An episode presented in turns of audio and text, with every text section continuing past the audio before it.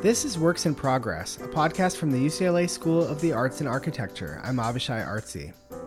Janna Ireland is known for portraits of family and friends that explore domesticity and Black life. She's also an alum of the U C L A Department of Art. But she spent the last few years driving around Los Angeles, taking photos of buildings designed by a great, though underappreciated, L A architect, Paul Revere Williams. This person who was absolutely brilliant by the standards of any time was doing all of this work in the middle of the twentieth century. And while he got a great deal of recognition for it during his lifetime, Uh, it wasn't enough, and people don't know his name. Williams broke racial barriers. He was born in Los Angeles in eighteen ninety-four and orphaned at age four. He excelled in school, landing internships and jobs at prominent architecture firms. He overcame the racial prejudice of the time, becoming the first Black licensed architect west of the Mississippi and opening his own practice in nineteen twenty-three. He made history as the first Black member of the American Institute of Architects and was posthumously awarded the A I A's twenty seventeen Gold Medal, America's highest honor for an architect. He was the first Black architect to receive the distinction. Williams designed over three thousand structures in a career spanning six decades. Williams was part of the planning and design team for L A X. He also designed the L A County Courthouse, Westwood Medical Center, the First A M E Church, Golden State Mutual Life Insurance Building, Hillside Memorial Park. He renovated the Ambassador Hotel and the Beverly Hills Hotel, both iconic. A number of his buildings have been demolished, but many survive. Ireland's black and white images evoke a moody interior and exterior landscape. The images linger on the voluptuous curves of a staircase, the classical column of a mortuary chapel, the shafts of sunlight through a window, or the delicate details in decorative crown molding. Her work can be seen in a book from Angel City Press called Regarding Paul R. Williams, A Photographer's View. Ireland's interest in photography began at a young age. Um, my dad is a photographer. He joined the army during the Vietnam War, and instead of being sent to fight, was sent to photography school in Germany and fell in love with it and continued to take photographs and work as a photographer after he left the army. And I just grew up with camera equipment everywhere and eventually became curious enough about it that I wanted to try to use it myself. When I was thirteen, I began carrying a camera everywhere. As Ireland began to research Williams, she felt a kinship with him. She too experienced discrimination growing up. I went to a creative and performing arts high school in Philadelphia that conceivably should have been a school where my interests were really encouraged, and for the most part they were. But I had one teacher who told me, when I told him that I was planning to apply to N Y U to study photography, that people from humble beginnings have no place at a school like N Y U. And I still don't quite know how to interpret that statement. I don't know what he was trying to say exactly, whether he was saying that people who are Black have no place at N Y U, whether he was making assumptions about my economic background and deciding that I didn't belong at N Y U because of those assumptions or what it really meant. But it was very discouraging, and I almost didn't apply. Ireland did go on to get her B F A from the Department of Photography and Imaging at N Y U. That's where she began exploring the themes that would become central to her work. I did some early self-portraits, but it took a while for me to become comfortable doing that kind of work. And I did all sorts of other things in the meantime. I did some really Uh, rudimentary experiments uh, about the performance of gender identity. I made comics. Um, I made Viewmaster reels. I just kind of tried a lot of different things before I figured out what I wanted my work to be about. Or actually, before I before I became comfortable expressing these ideas that I'd known for a long time I was interested in. What were some of those topics or themes that you decided to start exploring? I wanted to look at my own life and my own experience, and coming from a school where I didn't have the same economic background as some of the other students. I mentioned my teacher's assumptions about uh, where I came from and whether my family could afford to send me to N Y U, but the truth was it was a major financial decision for me that has the re- the repercussions of that decision uh, have continued to this day. I'm still paying off my N Y U loans.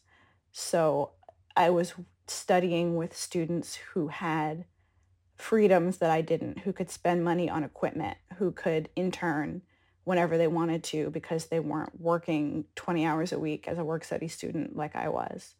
So I had to get past some of those things or figure out ways to work some of those things into the photographs that I was making. Did you have any professors at U C L A that inspired you or influenced you? When I was applying to graduate programs, I knew next to nothing about graduate art programs when I started the process. And I began by researching the faculty at lots of different schools. And the faculty at U C L A was very exciting for me. They were artists whom I recognized and whose work I appreciated and who I wanted to learn from. So just being part of U C L A's program and working with those faculty and working with the students those faculty had chosen was a really formative experience for me. What advice would you give to students who are interested in photography and, and making a career as a f- fine artist? I think that my best advice is probably finding the time and space for your work wherever you can. As an undergraduate, I worked so much and I couldn't devote as much time to my actual work as an artist as I wanted to. My entire thesis exhibition was embroidery that I hung from curtain rods because I thought if I take photographs, there's no way I'll be able to afford to get them printed and framed the way I wanted to.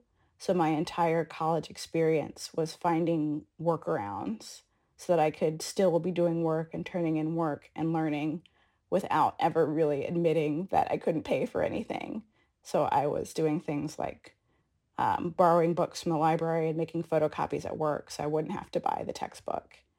The big reason that I went to graduate school was to give myself that time and space to see what I could do with it and see what my work could become if I had time to just focus on being an artist and be focusing less on survival. I would also add that it's important to figure out ways to make the work that you want to make, work that is about things that are important to you and are not dictated by what you think someone else wants to see. And then keep making it whenever you can and find a community of people who are interested in it to show it to and to talk with. Can you talk about how you got started on this project of photographing Paul Revere Williams buildings? What led to this? The project of working on photographing Paul Revere Williams's buildings wasn't my original idea. I got an email from Barbara Bester, who is an architect with a practice here in Los Angeles and who runs the Julius Shulman Institute at Woodbury University. Woodbury University's architecture department got a grant from Julius Shulman to uh, host programming and exhibitions related to architectural photography. And Barbara wanted to do a show of work about Paul Williams for Woodbury and the gallery that they had at the time in Hollywood. And she needed someone to do this work. And James Welling, who was a professor of mine at U C L A, uh, he's no longer there, he's teaching somewhere else, but was one of the amazing artists who drew me to U C L A in the first place, recommended me for this. And I began working on this project. We had the exhibition at Woodbury's gallery, and then I just continued working on it.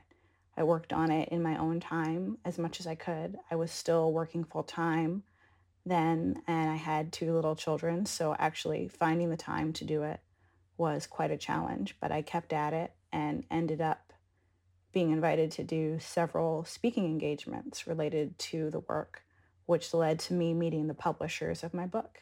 Did you start this project thinking it would become a book? There's kind of always the goal of maybe making a book one day in the back of my mind when I'm doing my work. but I didn't approach the publisher and say, this is what I want to do. Uh, I got very lucky to meet the Angel City Press publishers at an event and have people say very nice things about my work. And then I just sort of stumbled into a book contract and into having all of these opportunities that have come with the publication of the book.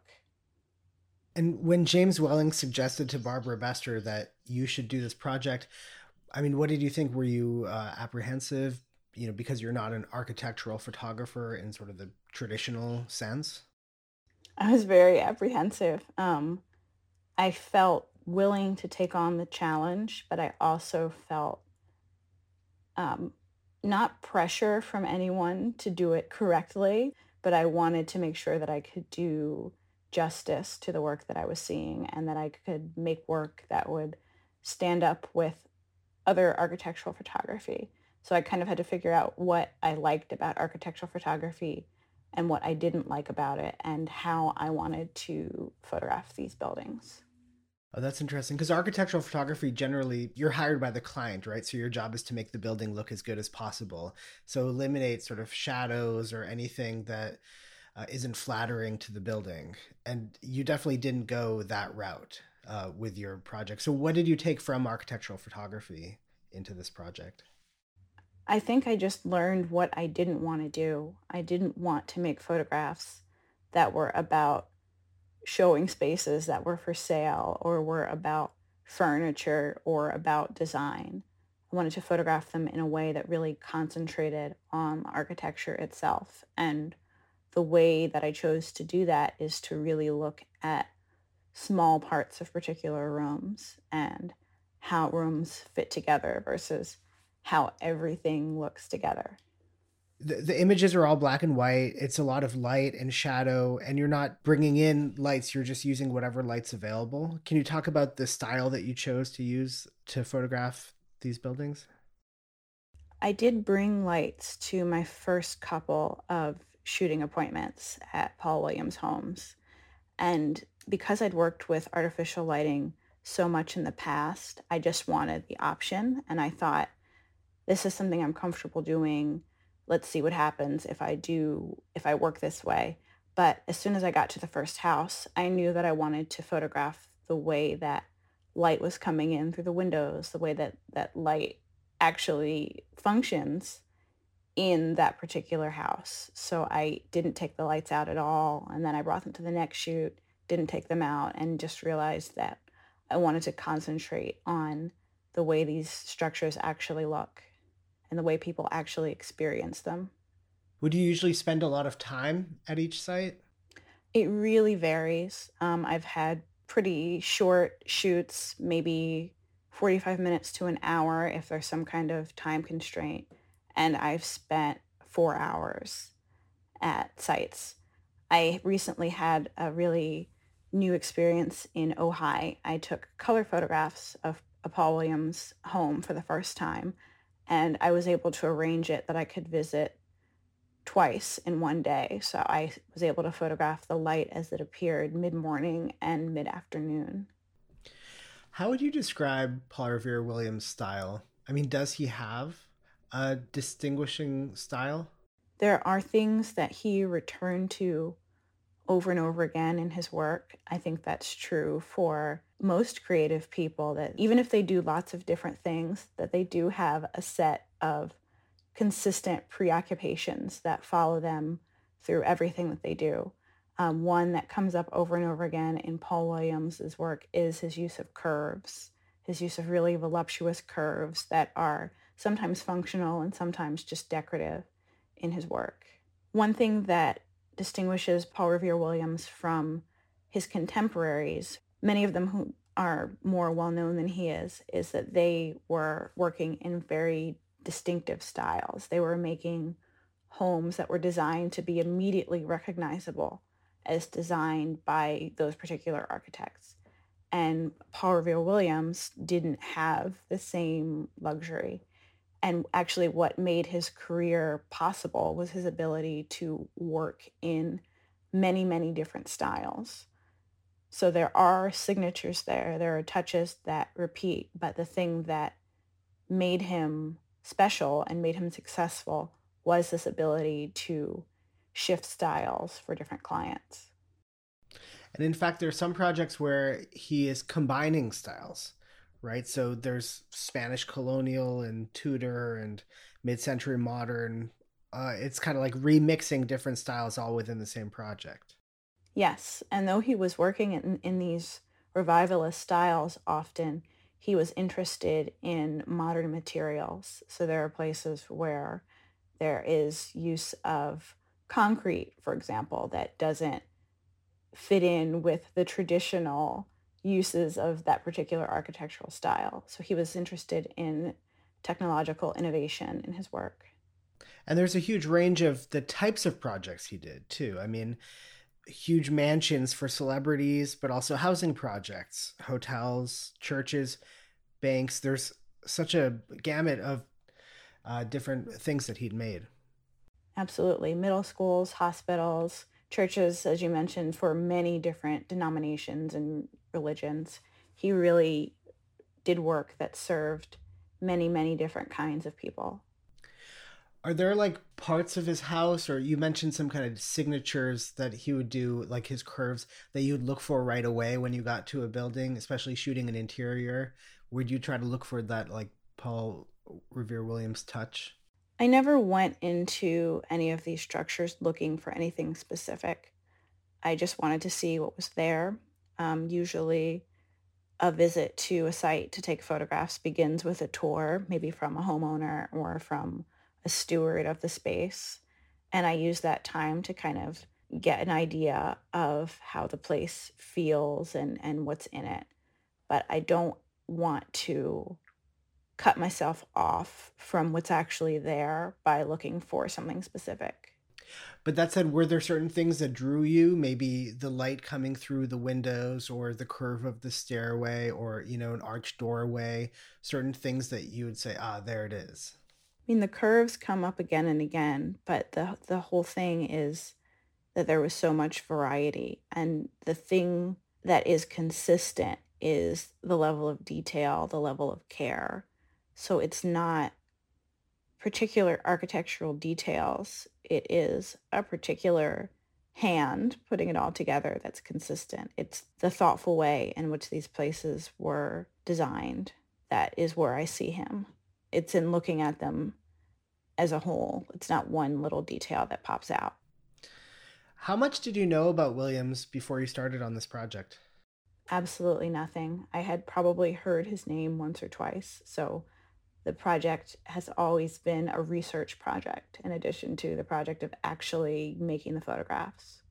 And what was that research like? I mean, there's no definitive archive of his work. So how did you find all his projects? I mean, he had something like three thousand projects that he worked on. Well, until the, the thing is, there is a definitive archive, but no one has seen it yet. Um, when I began the work, the first thing I heard was that everything from his office was lost in a fire in nineteen ninety-two. But then I started hearing rumors that a lot of it survived and was tucked away somewhere. And last year, it was announced that the Getty Research Institute and the U S C School of Architecture would hold his archive. So it's it's there it, somewhere in a Getty building. It's sitting in tubes waiting for the pandemic to be over so that people can begin accessing the materials and figuring out what is in this archive. That's amazing. So it wasn't lost in a fire? Because I thought the building that had his archives in it were burned during the ninety-two riots. The Broadway Federal Savings and Loan Building, which he designed, did burn down, and it had his office records.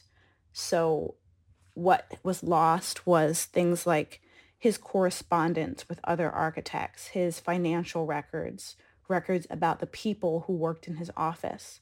But what survived is drawings. So there are tubes and tubes and tubes of drawings from the office. And there is probably some other archival material mixed in there as well. But the, I think the bulk of it is drawings. Since you haven't been able to access that, what were you able to access to learn more about him as a person and about his work?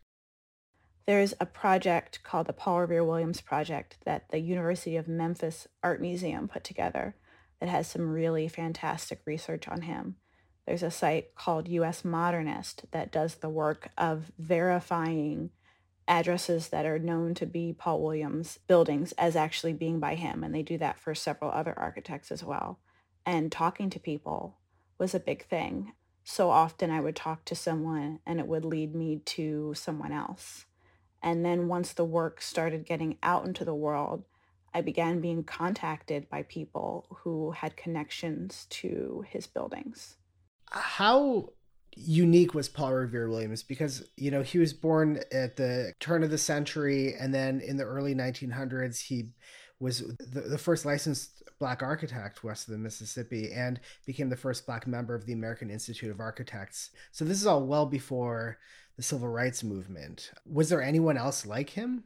Not who was working at the same capacity he was and in as many styles.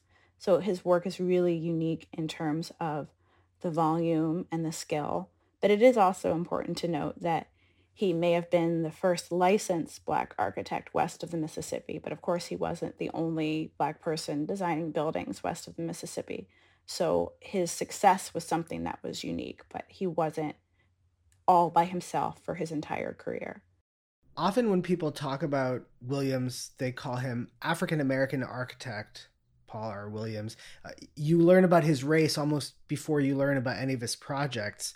Did he talk much about his race, and was racism something that he discussed? He talked some about it, and he did write for um, publications like Ebony, for example. It was certainly something that he was very aware of, um, and something that people were aware of when they talked about him. Or if people didn't know, maybe they found it out when they got to his office.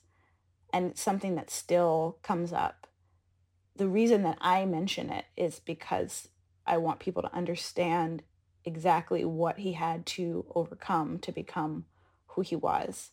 But I do worry that always discussing him as a Black architect is setting him aside and making it harder to fully appreciate what he did. I, I want him to be able to be compared to his contemporaries without that asterisk.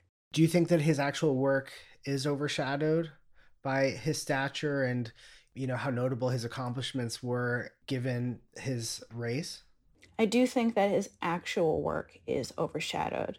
And one reason that that happens, in addition to um, his race and the impressiveness of being the first Black person to do so many of these things, like become an A I A fellow, is that there's this famous Julius Shulman photograph of him in front of the Theme Building. And many people think that he designed the Theme Building at L A X, but he didn't. He was on the master plan committee that put the airport together. So people kind of think, oh, the Theme Building, got it. And they think they understand what his work is about, or they think Celebrity Mansions, got it. So the way he's presented as the architect to the stars also limits people's understanding of what he did and what he was capable of doing. Do you think his clients treated him differently or cared about his race, or were they just interested in his abilities?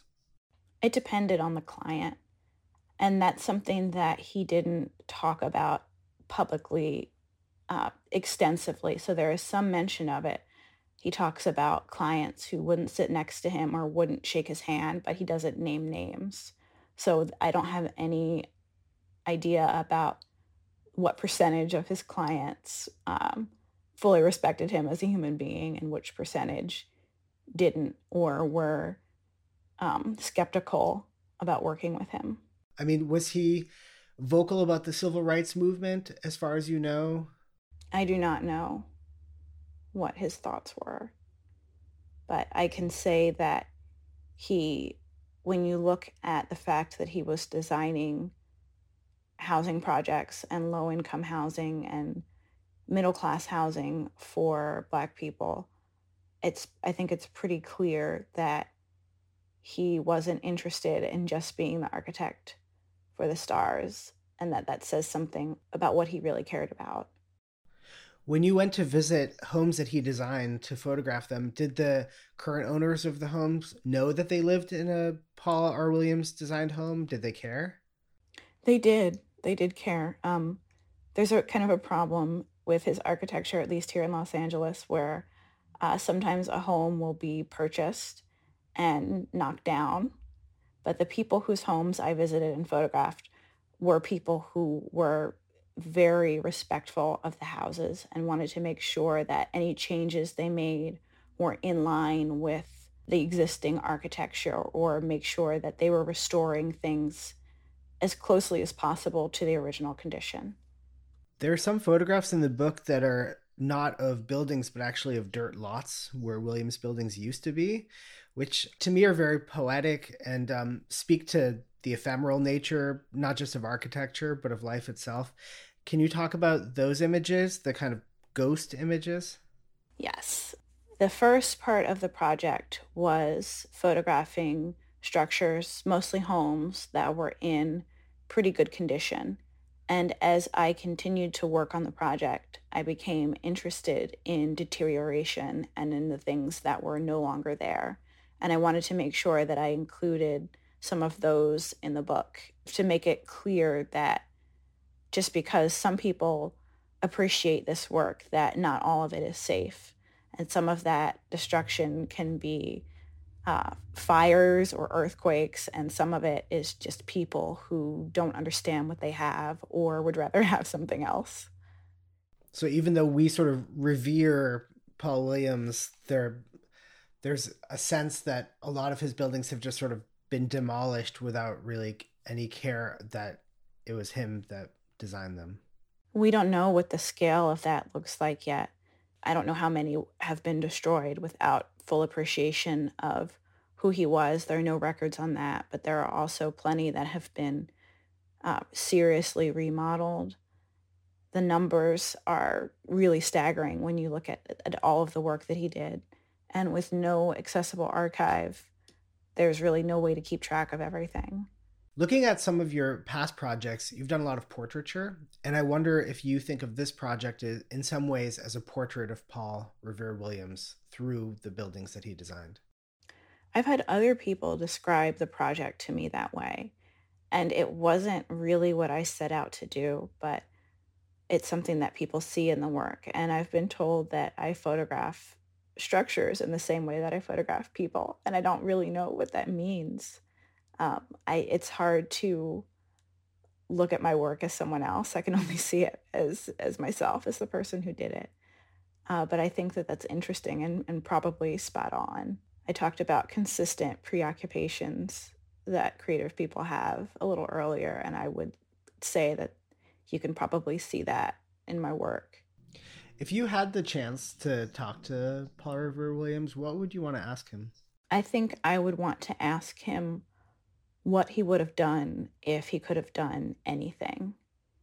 If he could have worked without any kind of constraint and without having to please specific clients who wanted specific things, would he have chosen a signature style? Or would he have worked many different ways? Would he have focused on architecture that was more modern?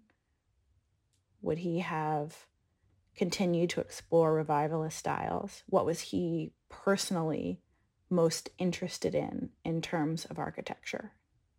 Do you have any favorites among all the buildings that you photographed? My favorite thing to do is visit people's homes, and in the homes, I think you get a real sense of the variety. In the book, there are a few places where I've put together grids that either show homes that are similar or homes that are dissimilar. And I love looking at them all together and thinking about this person who could do all of these different things and do them so well. I often think about the experience of photographing Founders Church of Religious Science, which I visited a few times to take photographs. Uh, it's a it's a church in Koreatown, and it looks like it's a circle from the ground, but it's actually an elongated elliptical shape. So you go inside and feel kind of cocooned in this space. Um, I thought that was a really special place. And it's also a place that hasn't been updated very much. So it still has all of the original seats that were put in when the church was built. It's still very much like it was in the nineteen sixties. Wow. You know, I asked you what you see of Paul Revere Williams in his buildings. What do you see of yourself in these photographs? And, you know, what was going on in your life as you were working on this project? When I started, I was working full-time at U S C, and I became pregnant with my second child right as I was beginning this work. So this was an opportunity to uh, get out of the house on Saturdays and make some photographs at a time in my life where I had been thinking, maybe I will work in an office doing administrative work for the rest of my life. And if that happens, that's fine. I can make my art in my own time. But the project grew so much bigger than that. Um, the project just kept going. And in the meantime, I was also making work about myself and my family. And then I began teaching at Pasadena City College in the evenings. So all of that combined with caring for my children led me to leave my full-time job. So, and this project very much feels, when I think about it, I think about it as this thing that I was working on at this time in my life when I was trying to figure out what I wanted my life to look like and what my goals really were. How does this project fit in with other projects of yours? Like you, you mentioned um, photographing your family. There's a lot of uh, scenes of domesticity, like in uh, Milk and Honey or The Spotless Mirror, pictures of uh, your husband, Joe, and, and your kids, very intimate family moments, as well as more kind of posed portraits. Do you feel like this is part of a larger body of work? While they aren't necessarily visually consistent, I do think of those bodies of work together. There's the preoccupation I have with home and domestic spaces, as well as my interest in telling stories that are about Black people and the different ways that we live and exist in the world, particularly in the United States. Is the Paul R. Williams project done with the publication of this book, or do you feel like this is going to be an ongoing project for you? I think that it will be ongoing. I don't know what that will look like yet.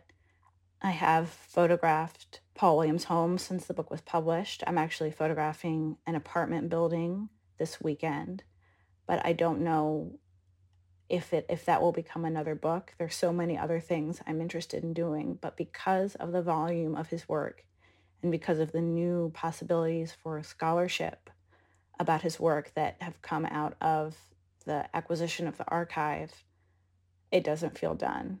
It feels like there's so much more to learn about him and about his work, and that it's not something that I can just drop because the book has come out. You're not a um, native Angeleno. You moved to L A, you know, relatively recently, within the last decade. How has this project helped you learn about L A and become more closely connected to the city? I learned how to drive while I was doing this project. I got my driver's license and I got my first car while I was working on this project. So I also, I really associate it with learning the city and with moving around the city in a free way that I couldn't before when I was either working full-time and didn't have the ability to just go wherever I wanted to, or when I was limited by not being able to drive in where I could go and when. And does it give you a greater appreciation for the built environment of Los Angeles? Because L A is a city that, you know, a lot of people who don't live here kind of look down on or make fun of. Do you have a, a love of Los Angeles that developed with this project? My love of Los Angeles developed before I began this project, but this project really deepened that love of, of L A. People do think that L A is a shallow place and a place with no history, but there is so much complicated history in the various industries that are here, in art, in architecture, in the way the city is set up. There's so much to learn about it and so much history, and I love reading about the city and learning more about the city and driving all around it and meeting different people who have had different experiences of being here has been really fascinating. This book came out in September, which was during a summer of Black Lives Matter and a massive civil rights movement across the country.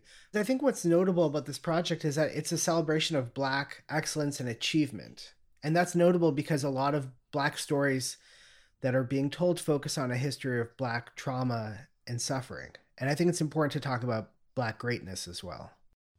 Absolutely. Um, this person who was absolutely brilliant by the standards of any time was doing all of this work in the middle of the twentieth century. And while he got a great deal of recognition for it during his lifetime, Uh, it wasn't enough, and people don't know his name. People who should know his work don't know his work. And if this time can do things for his reputation and for uh, making this work known to other people, I'm I'm happy. I'm very happy about that and happy to be a part of it.